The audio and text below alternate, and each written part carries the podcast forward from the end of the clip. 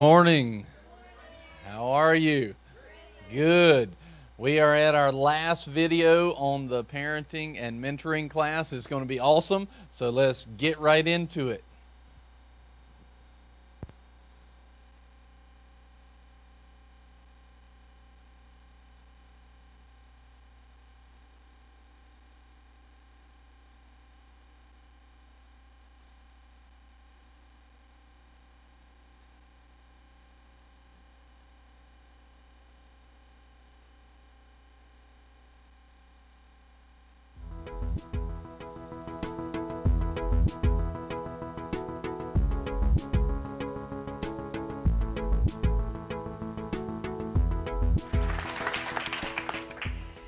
And I are going to continue here. We're going to talk about uh, just the priority of connection, and uh, the way we teach really is we tell a lot of stories. Have you noticed that?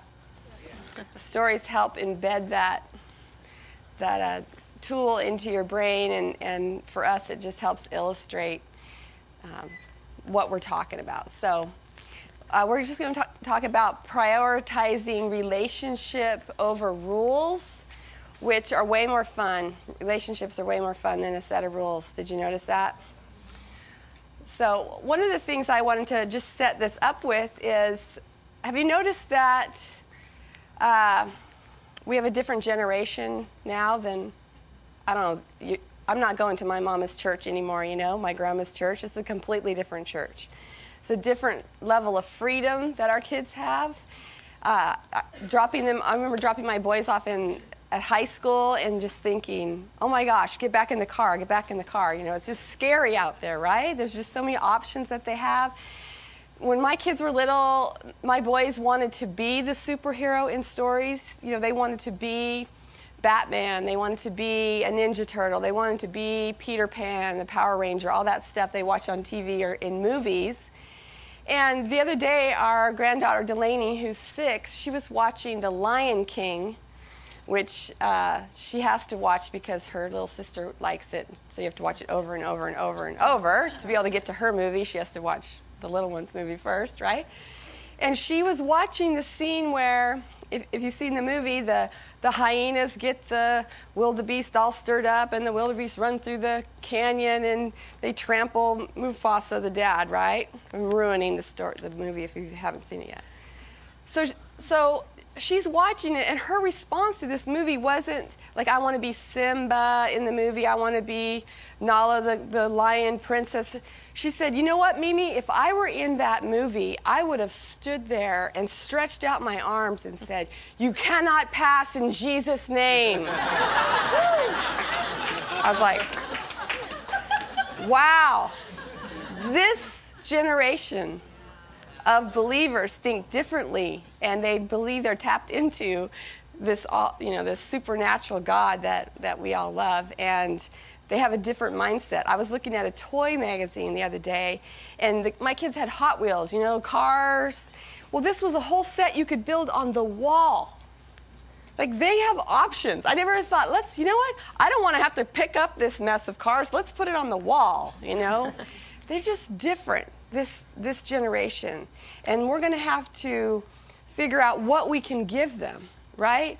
And one of the things that that I believe that we we need to give them is just the ability to protect their connections.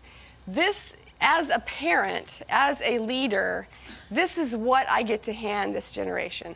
With all the options they have and all the freedoms that they have, what I'm going to give them is the ability to tell themselves what to do. That could be the biggest gift I could ever give someone, right? On a good day, I can control me, right? And so I need this young person, I, I need this young person to grow into an adult that knows to t- how to tell themselves what to do, and, and to prioritize their connections, because they, you know, I don't know if you've noticed lately, but the ground hasn't opened up and swallowed anyone. There hasn't been any locusts that have come lately, you know, and eaten the crops, and lightning hasn't struck anyone when they've sinned, at least that I have heard of lately, right? So we direct ourselves with the Lord just through our connection with Him. And these are the chief uh, connections that we have in our life, is our Heavenly Father and us, husbands and wives, You know, Danny and I spent years disconnected. We did not know how to connect. We didn't have the tools to, to connect. We struggled in our marriage because we did not have this tool. And learning it is why we were so passionate about giving it away.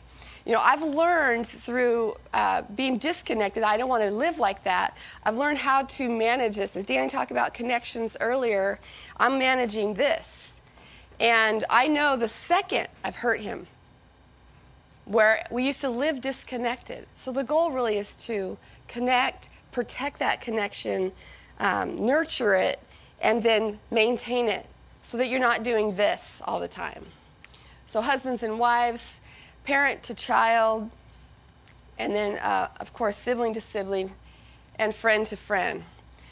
So Brittany and I are going to tell a story. It, it's it's uh, when she was um, younger, and I'll set it up by saying one day when she, Brittany was about sixteen years old, she came in the house, and Danny was uh, eating a sandwich, having his lunch, and she bopped in the house and through the kitchen, and she said, "You know what, Daddy? You're the first man I ever fell in love with." And she kept going, and Danny choked on his sandwich a little bit. And and, and this this is this is your task, you dads. You know, your little your daughter is looking at you and thinking, "You're the man that I'm." When I look for someone, uh, no pressure. Um, this is this is what the person that can handle a relationship with me when I fail, when I'm not myself, when I have hurt you, when I'm scaring you.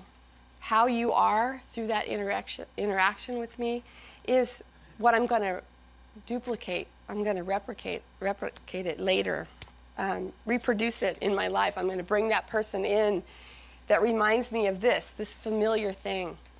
And the reason why that story was such a big is such a big deal in that in that situation that happened with Brittany was because a year prior to that um, was a really rough time, probably the one probably the one of the roughest times that we've ever gone through as a family. And we're not sure what happened that day. It was a bad day for Brittany, and we're not sure if she tipped sideways too far and her brain fell out, or we weren't sure if she, you know, got up on the wrong side of the bed. It was, my point is, it wasn't a characteristic of her. It wasn't something, she wasn't normally like this this day. So uh, with that, I'll just let her tell you the story. Yeah, so um, the story is I'm sixteen years old, and of course I know everything because I'm sixteen.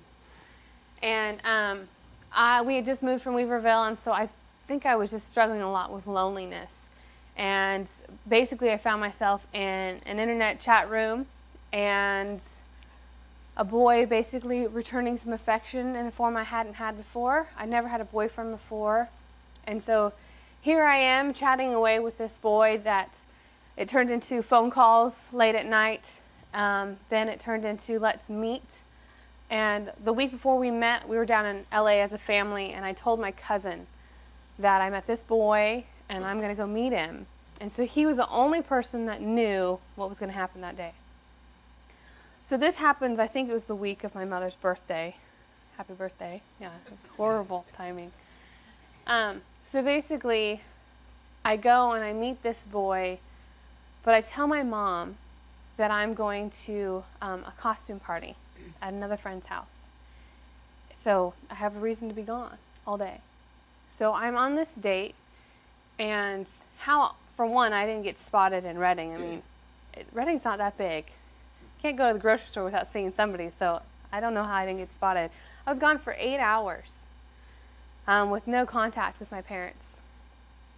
And so basically, at the end of this eight hours, um, my mom at some point is trying to get a hold of me. She can't get a hold of me. She can't find me. She doesn't know what's going on. So she calls this friend's house where I'm supposed to be. And they said, you know, funny thing is Brittany never showed up today. Which, what does that do to any parent? Your heart sinks into the pit of your stomach. And every bad thought that you can have is happening. Right? So pretty much my mom had me cut up into a million pieces and in the Sacramento River at this point. which you should think that, because I mean, she's just scared out of her mind. Um, and through this process of trying to figure out where I am, she remembers that my cousin knew where I was, or we had spent a lot of time together. So she probably politely threatened his life and asked for information. And he fessed up to where I was and what I was doing, that I was meeting this boy that I met off the internet. And all he knew was it was at some park. And so my mom was unable to reach my dad at that time because he was up in Weaverville teaching class, and there was no cell phone reception.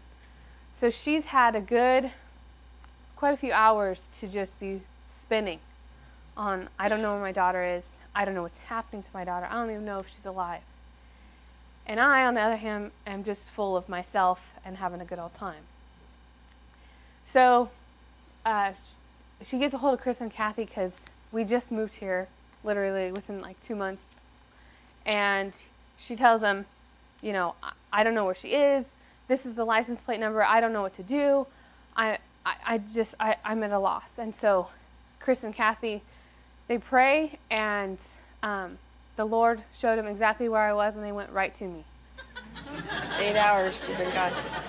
I mean, how many parks does Redding have? Even if you're only here for school ministry, I mean, there are a lot of parks.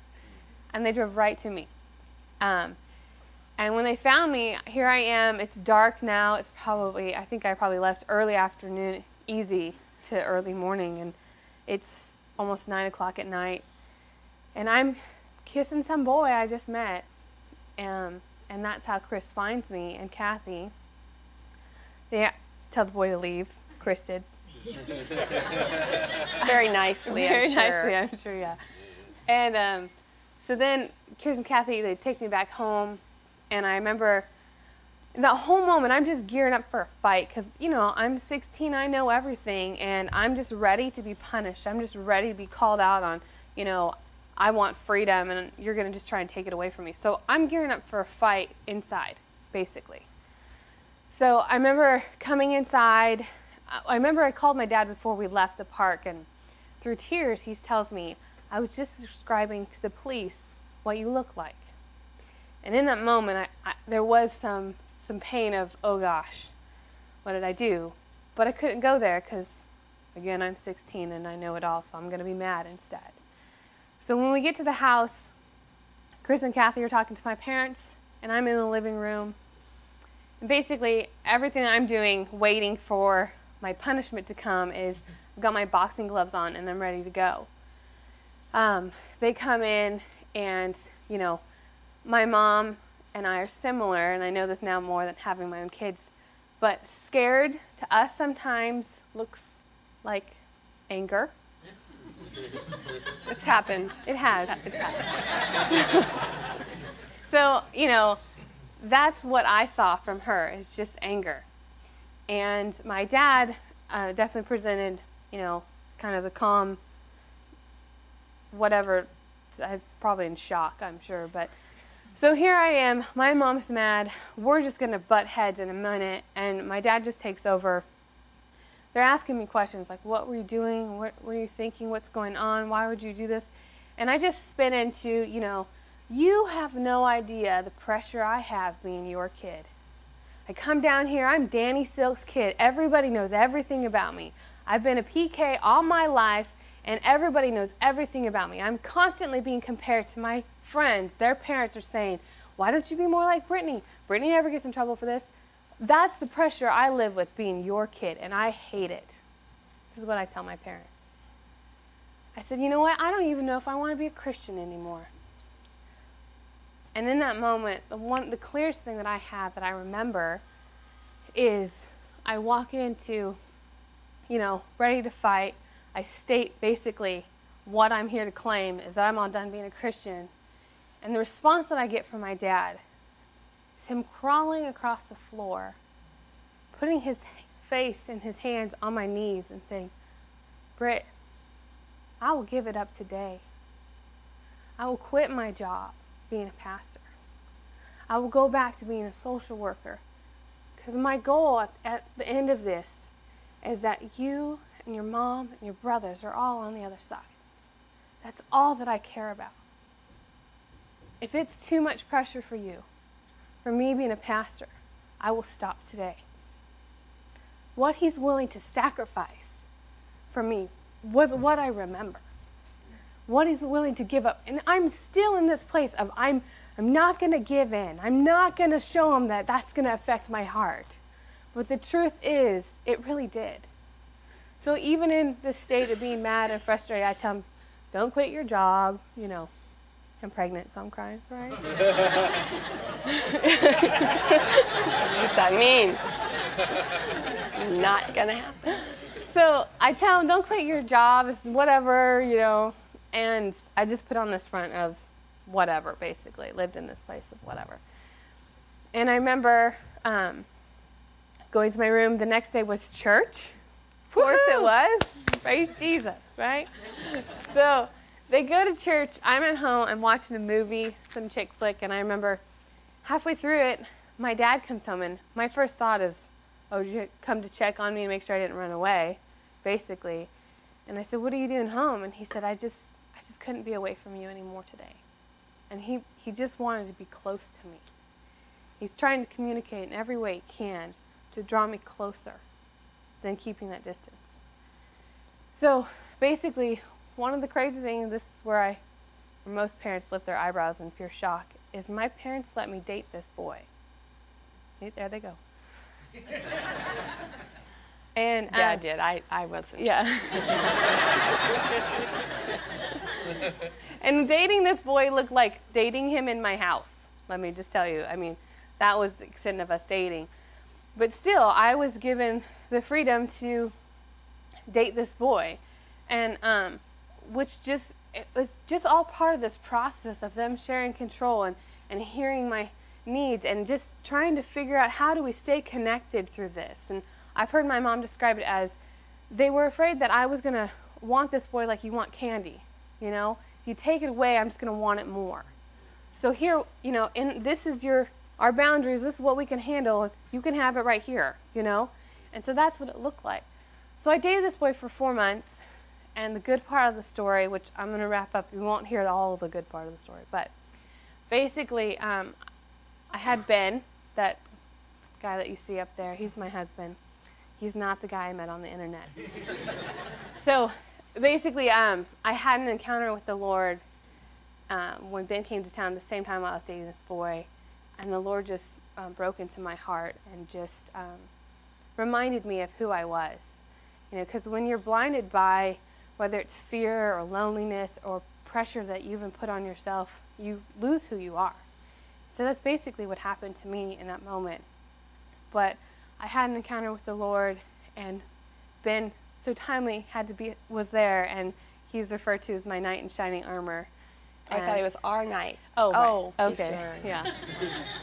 And uh, so, end of the story is that I think within a, Ben being there three days, I dumped my boyfriend, and Ben and I started dating, and we got married, and we have two and almost three kids.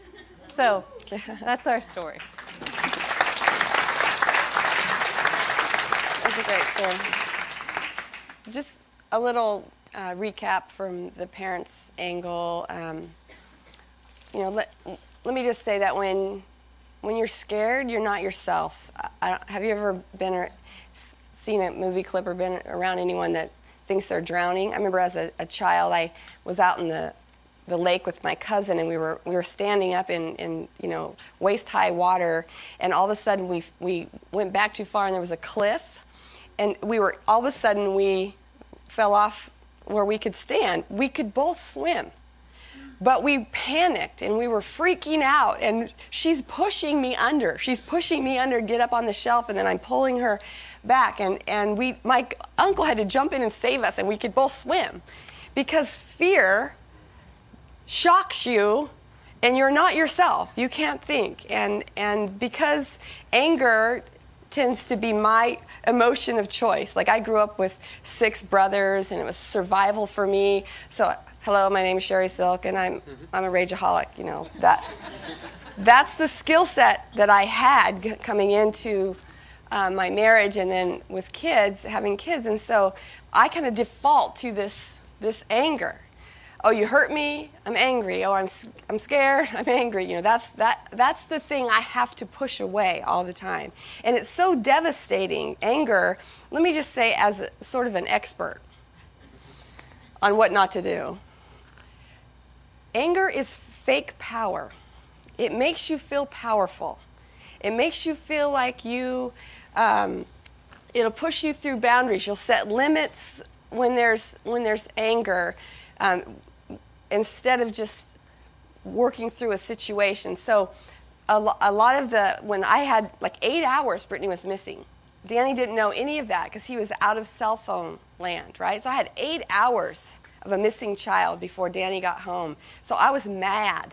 And then for her to come home and she's mad at us, whatever, what is that? I don't know, you know, they just, it, but all I could do is try not to say anything. And it, and it didn't completely work because I eked stuff out, you know, even, even, so, even so you're trying, you know. But just, just, a, just a, a tool is if, if you tend to be sort of more of an aggressive personality or a verbal processor or, you know, just all those things, just, just think, am I going to want to clean up the mess that I'm going to make right now with my words? Or can I just be quiet and get my thoughts in order? And Danny handled, Danny handled the whole thing. He, he, he really um, emphasized that the relationship with you is way more than anything I could ever do for a living, more than where we live, what I do for a job, what, any of the stuff. It, at that moment, you're the most important thing. You're the, the priority in our life. And so we... We just went to work at, you know, I was afraid. I didn't want to give her her life back, you know. It's, it's like, okay, you hurt me, and I can't control you from hurting me, so I'm going to make your life about this big and stick it in my back pocket. Give me your keys, your phone, your life, your everything, your bank card, your, you know, that's what you want to do, right? But she had to go to school, and she had to work, and, and this, you know, I don't know about you, but you could tell yourself all day, um, when you're on a diet, I'm not going to eat chocolate, I'm not going to eat chocolate, and then all of a sudden you're eating the kids' school snacks, you know, you're eating six kids' school snacks, you know. We, that's why we decided, like, let us, let her figure this out with us having access to her at the same time. So it's a big deal. These were some of the challenge points, and this is a challenge point with teenagers, I believe, is... Um, you know, she mentioned it, uh, teen loneliness and peer pressure. It's crazy out there what's available. I'm, I'm shocked. I mean, I, I'm shocked when I get on the internet what these kids have available to them at their fingertips. And, um, and, then, and then loneliness. It's funny that kids try. We all want to be individuals. I want to be an individual. I want to be my own person. And then they all shave their head and... you know, or whatever. They're all wearing the exact same clothes, or they're trying to be an individual in a world that that you know, it just makes it hard for them. So it's it's it's a challenge. And then um, there's really there's two main ways people punish. One is with anger, and the other is withdraw, withdrawing. You know, I I, I was raised in a home where my dad one time one time he didn't speak to me for two weeks. Two weeks. He would talk to me. He'd say, Norma, tell Sherry to pass the salt. I'd be, I'm right here, you know, ask me. He just wouldn't speak to me. He was mad at me about something I did. He would just withdraw, and, and he was, he was verbally angry as well. But there's ways that we punish. There's ways that we handle our fears and anxiety in a relationship. And these are all points of disconnection. These all cause a disconnect, and that is not the goal. And maybe we still have to work through the issue. Maybe we still have to figure out what to do about loneliness or teen pressures, or we still have to figure out why uh, I'm afraid. But the best time to do that is when we're connected, not when we're disconnected. There's a lot of personal pressure. Um, just yeah, I mean, the personal pressure that I put on myself is being Danny Silk's daughter. Realistically, that pressure I took on as my own. It was a lie that I chose to believe, and I had a weak moment where, you know, I let somebody's words determine my life instead of believing who I am and what I've always been reinforced through my parents and through the Lord. So personal peer pressure is something that we put on ourselves, and it's such an easy thing to do as a teenager because you're surrounded by people that are your teachers unintentionally are giving you pressure. Your parents might even, but you, the child does it to themselves. And how you help them um, find that clarity of, no, you know, you are who you're created to be, and I don't want you to be anybody else. But what happens is so many kids get trapped up in this lie of, you know, everybody wants me to be every, everything else, so I just can't do any of it. And so I'm just going to, you know, dye my hair black and pierce my forehead or something crazy like that. Mm-hmm.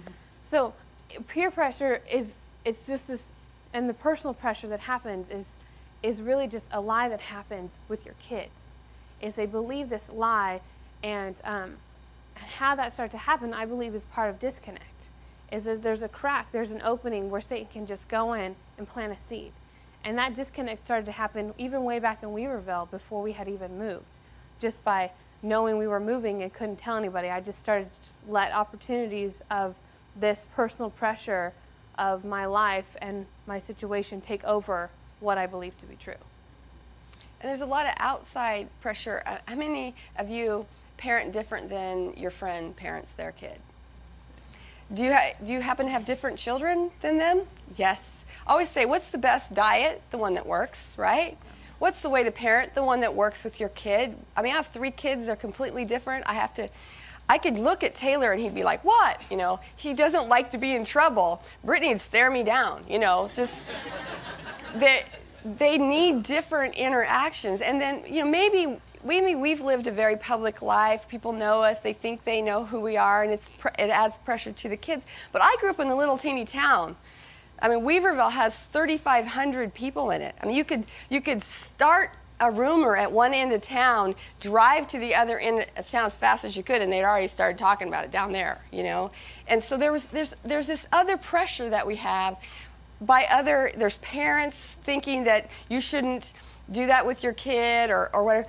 The whole, the whole T V show, I mean, do you let your kids watch uh, Harry Potter or read the Harry Potter books? Or what about Hannah Montana? Or it's like, you know what, Disney, whoever. It's just, I don't, I don't want to jump into your family and make that decision for you. There's so many gray areas now. That you're, we have to realize, this is my kid. I'm going to figure out how to deal with my kid. And I, although I care about people, I can't care about what they all think.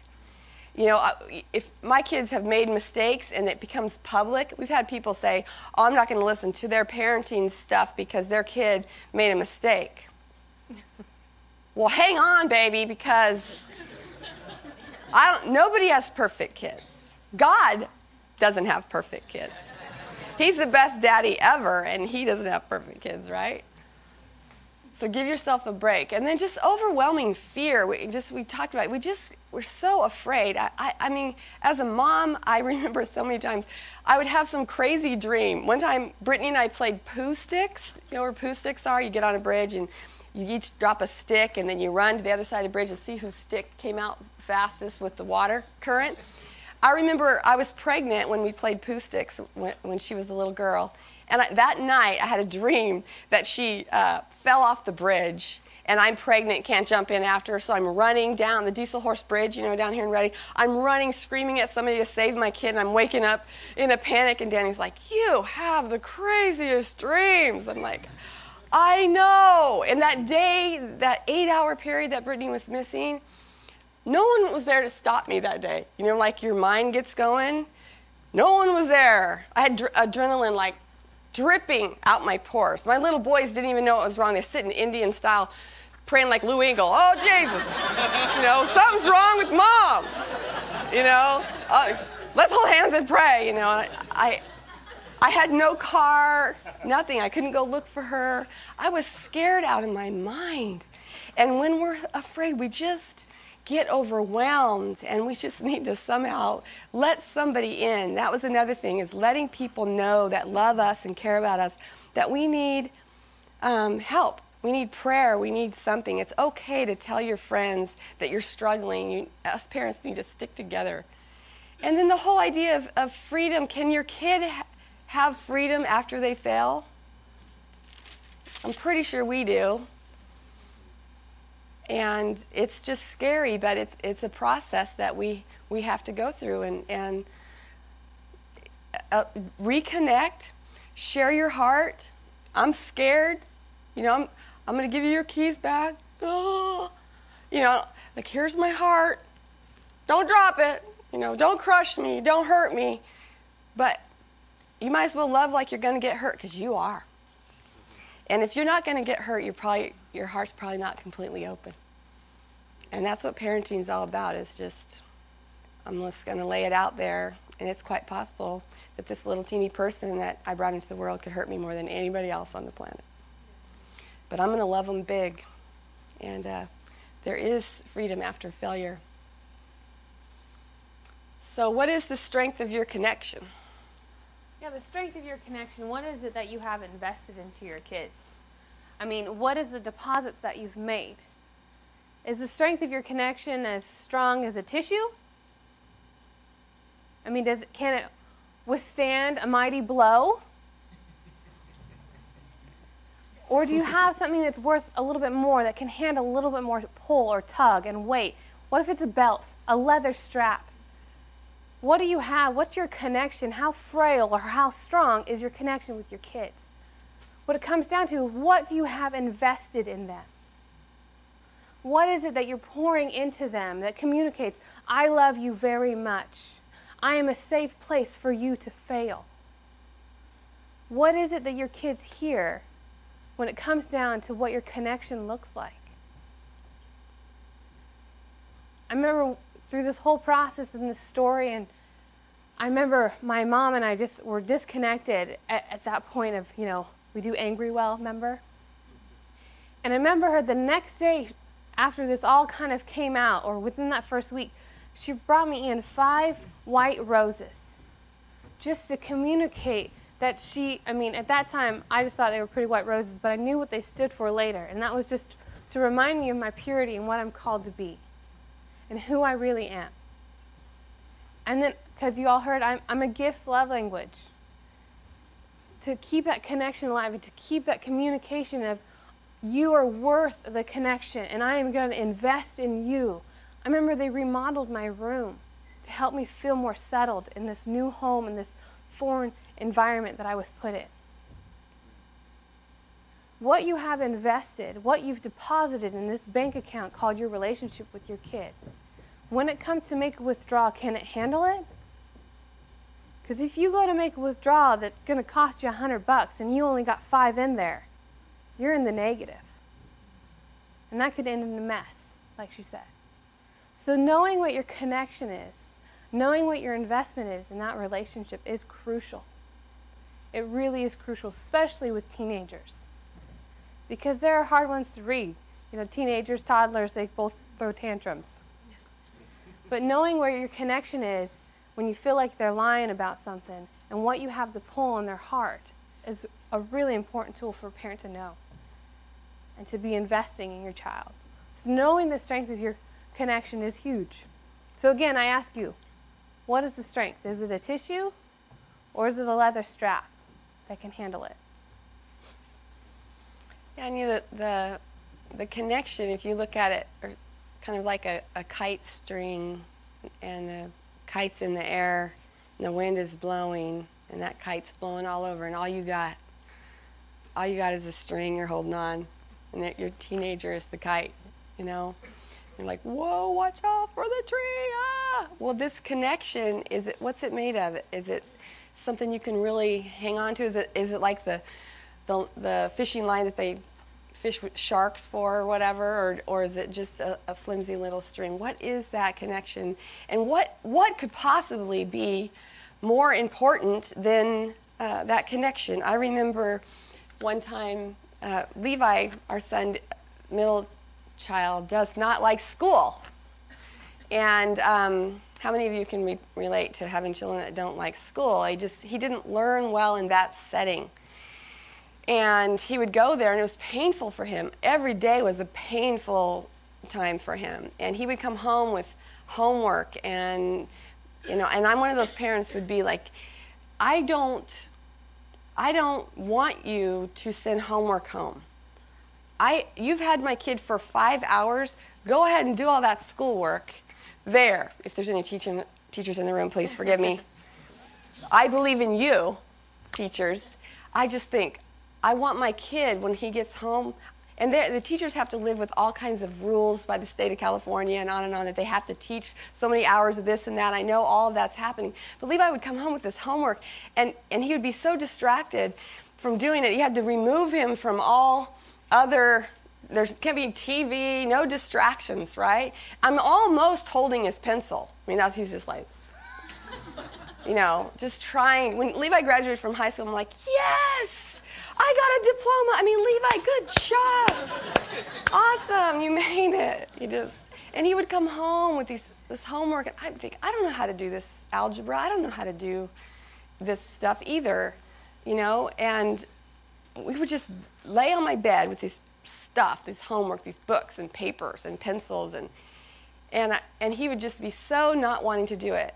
And I would lay my hands on top of the books and say, look at me, son. Just look in mom's eyes. I don't care about this stuff. I don't care about this homework. I don't care about that test. I don't care about your grade. I don't care about any of that. I care about you. And if you and I can stay connected through this whole thing, we're going to be all right. You know, it, in the in the in the middle of the biggest mistake, the, the whole story of the prodigal son, this kid's making the worst mistake of his life, and the father is looking for him in that story in Luke. It's the only place in the in the Bible where you see a picture of the father running, is that story. And where do you want the father to be when you're failing? You want him right next to you. And as a parent, when your kid is struggling, when they're failing, where do you want to be? You want to be right next to him. And the only way you can get up next to them is if you're connected to them. Because if you're not connected, they won't receive it. And it's just it's just priority over everything else, over any rule, over television, over homework, over friends, over all of it, over the spilt milk or the whatever is going on in your house. Your relationship with that child is way more important than any of those things. And it's not that you can't deal with it or you have to not uh, address it or, or deal with the problem, but but priority, the connection is the biggest priority. The biggest problem that you have right then is any disconnect that you're having. This scripture, Psalm, Psalm thirty-two, eight through nine. I will instruct you and teach you in the way you should go. I will guide you with my eye, and do not be like the horse or like the mule, which have no understanding, which must be harnessed with a bit and a bridle, or they will not come near you. The Lord's saying, hey, look in my eyes. What I should be able to look in his eyes and feel, know how he feels about me. Not the evil eye, but the the loving eye of the Father. He's He's directing us. We should be so connected to him that we know the second that we've heard him. I know the second that I've I've heard the Lord. I mean, that's the goal. Not always. If I'm disconnected or I'm not paying attention, then I'm not. He's not able to look in my eye, and I need a rule. See, I need a rule if I can't do it with just connection, and and love is way better than rules. I'm going to show you this video. Um, it's. It's a it's a gal. Her name's Stacy Westfall. She's actually uh, a trainer of horses, and she's she's coming into this arena. And she's riding her horse, and there's no there's no bit, there's no bridle, there's no saddle, and she does this whole performance uh, with little teeny pressures and movements and commands. There's no whip. There's no bit. There's no rule. It's just relationship, her and her horse and her little movements as she moves him about the arena. So watch this video.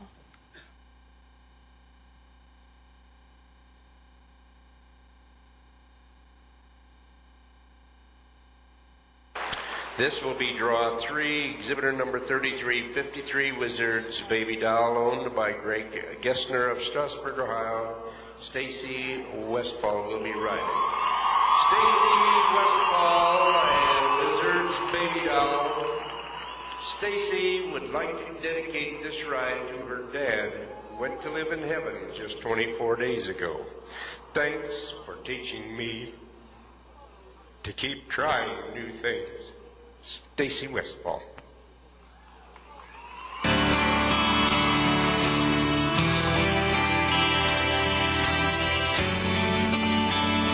said I was in my early forties with a lot of life before me, and a moment came that stopped me on a dime. I spent most of the next days looking at the x-rays, talking about the options, and talking about sweet time. I asked him when it sank in that this might really be the real end. How's it hit you when you get that kind of news? Man, what you do? He said, I went sky.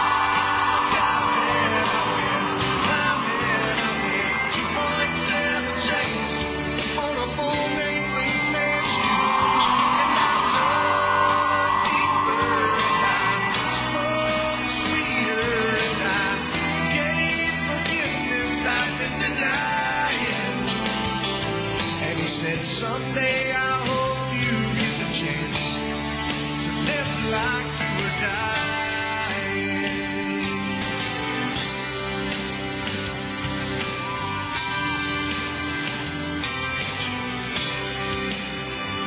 He said I was finally the husband most of the time I wasn't, and I became a friend a friend wouldn't like to have. Sudden going fishing wasn't such an imposition, and I went three times that year. I lost my dad. Well, I, I found her in the good book, and I took a good long hard look at what I'd do if I could do it all again. And then I went sky.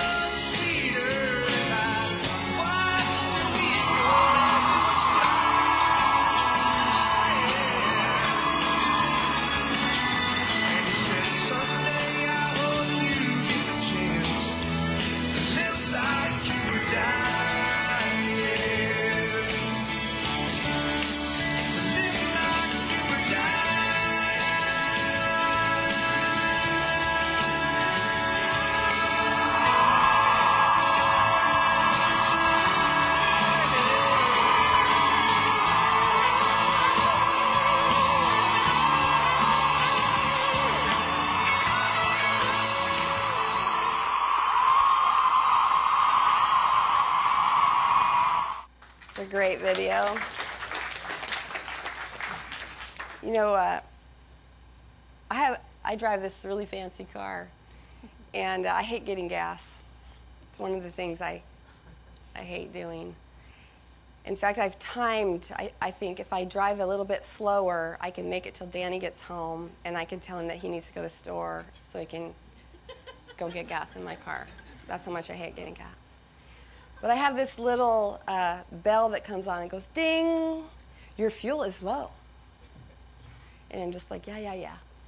Push the little button, and it, it'll go back to showing me how many miles I've driven and how fast I'm going, right? And then pretty soon it goes, your fuel is low.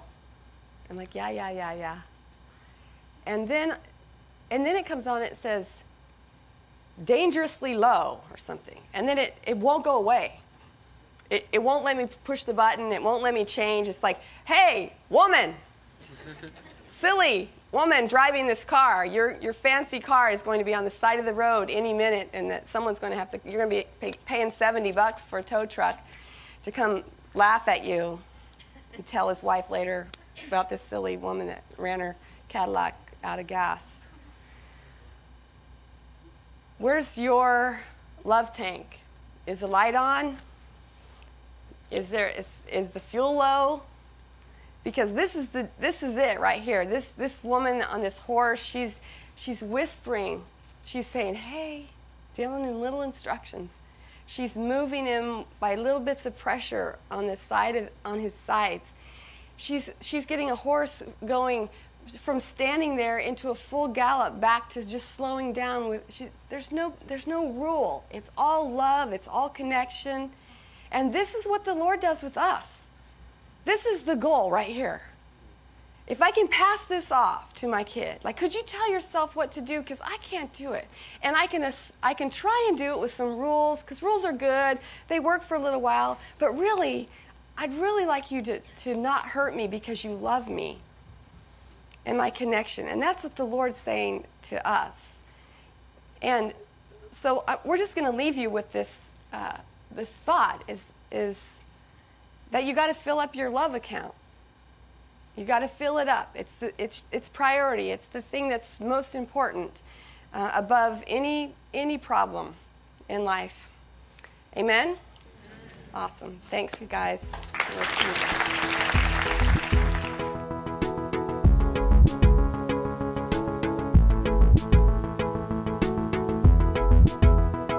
Amen. Amen. That was a longer one, and uh, but here's what I want to tell you is. She just um, defined something that I think is so very important. And for eight years at Boomerang, one of the things that's been one of the biggest parts of Nicole and I's heart is is that connection, the importance of connection. And the truth of the matter is, I don't care who you are, what you've done. We don't care what you've done wrong, what you've done right. We just feel connected to you guys, and we love you. And it doesn't matter what you do from this point forward, whether it hurts us, whether it doesn't, whether it, you know, uh, kicks us, whether it lifts us up. We don't care. We love you. And that's the connection that God has for each one of us. And that feels good, doesn't it? And when you know that, all of a sudden you realize we can get through whatever comes up. Well, as much as that feels good to hear us, and that's really our hearts. I've, There's times where we have communicated that well, and there's times where we haven't communicated that well, even to you and definitely to our kids. But that's our heart the whole time. It's like, I don't care what you do. I don't care if I'm upset at you. We're going to get through this. Amen?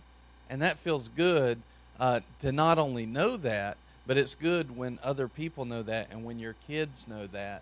And as much as it is for you to know, like from us as pastors of this church, that that feels good, it feels good for your kids to know it too. To not feel like, oh no, they're they're they're gonna they're gonna mess me up now because I did wrong. You know, they're they're gonna they're gonna be mad at me forever. But a lot of times we put that off as parents. I know we've put that off as pastors, and you know we all grow and we learn. But we've got to get to the place where we realize we're going to make it through this. We're going to, doesn't matter if it's good times, bad times, stuff's going great, stuff's going wrong. You know, we're going to make it through this. And your kids need to know that too, that that connection is always going to be there. And that's what today was about, I believe. Amen? Amen. Lord, we just thank you for being able to connect with our children, to connect with people that we are connected to, and to maintain that connection, not just burn bridges, not just throw stuff away. No matter what the devil comes in and tries to do and tries to say and slander and bring in lies and all kinds of junk in families and relationships, no matter what he's up to, God's love is bigger than that. And we're going to make it through this.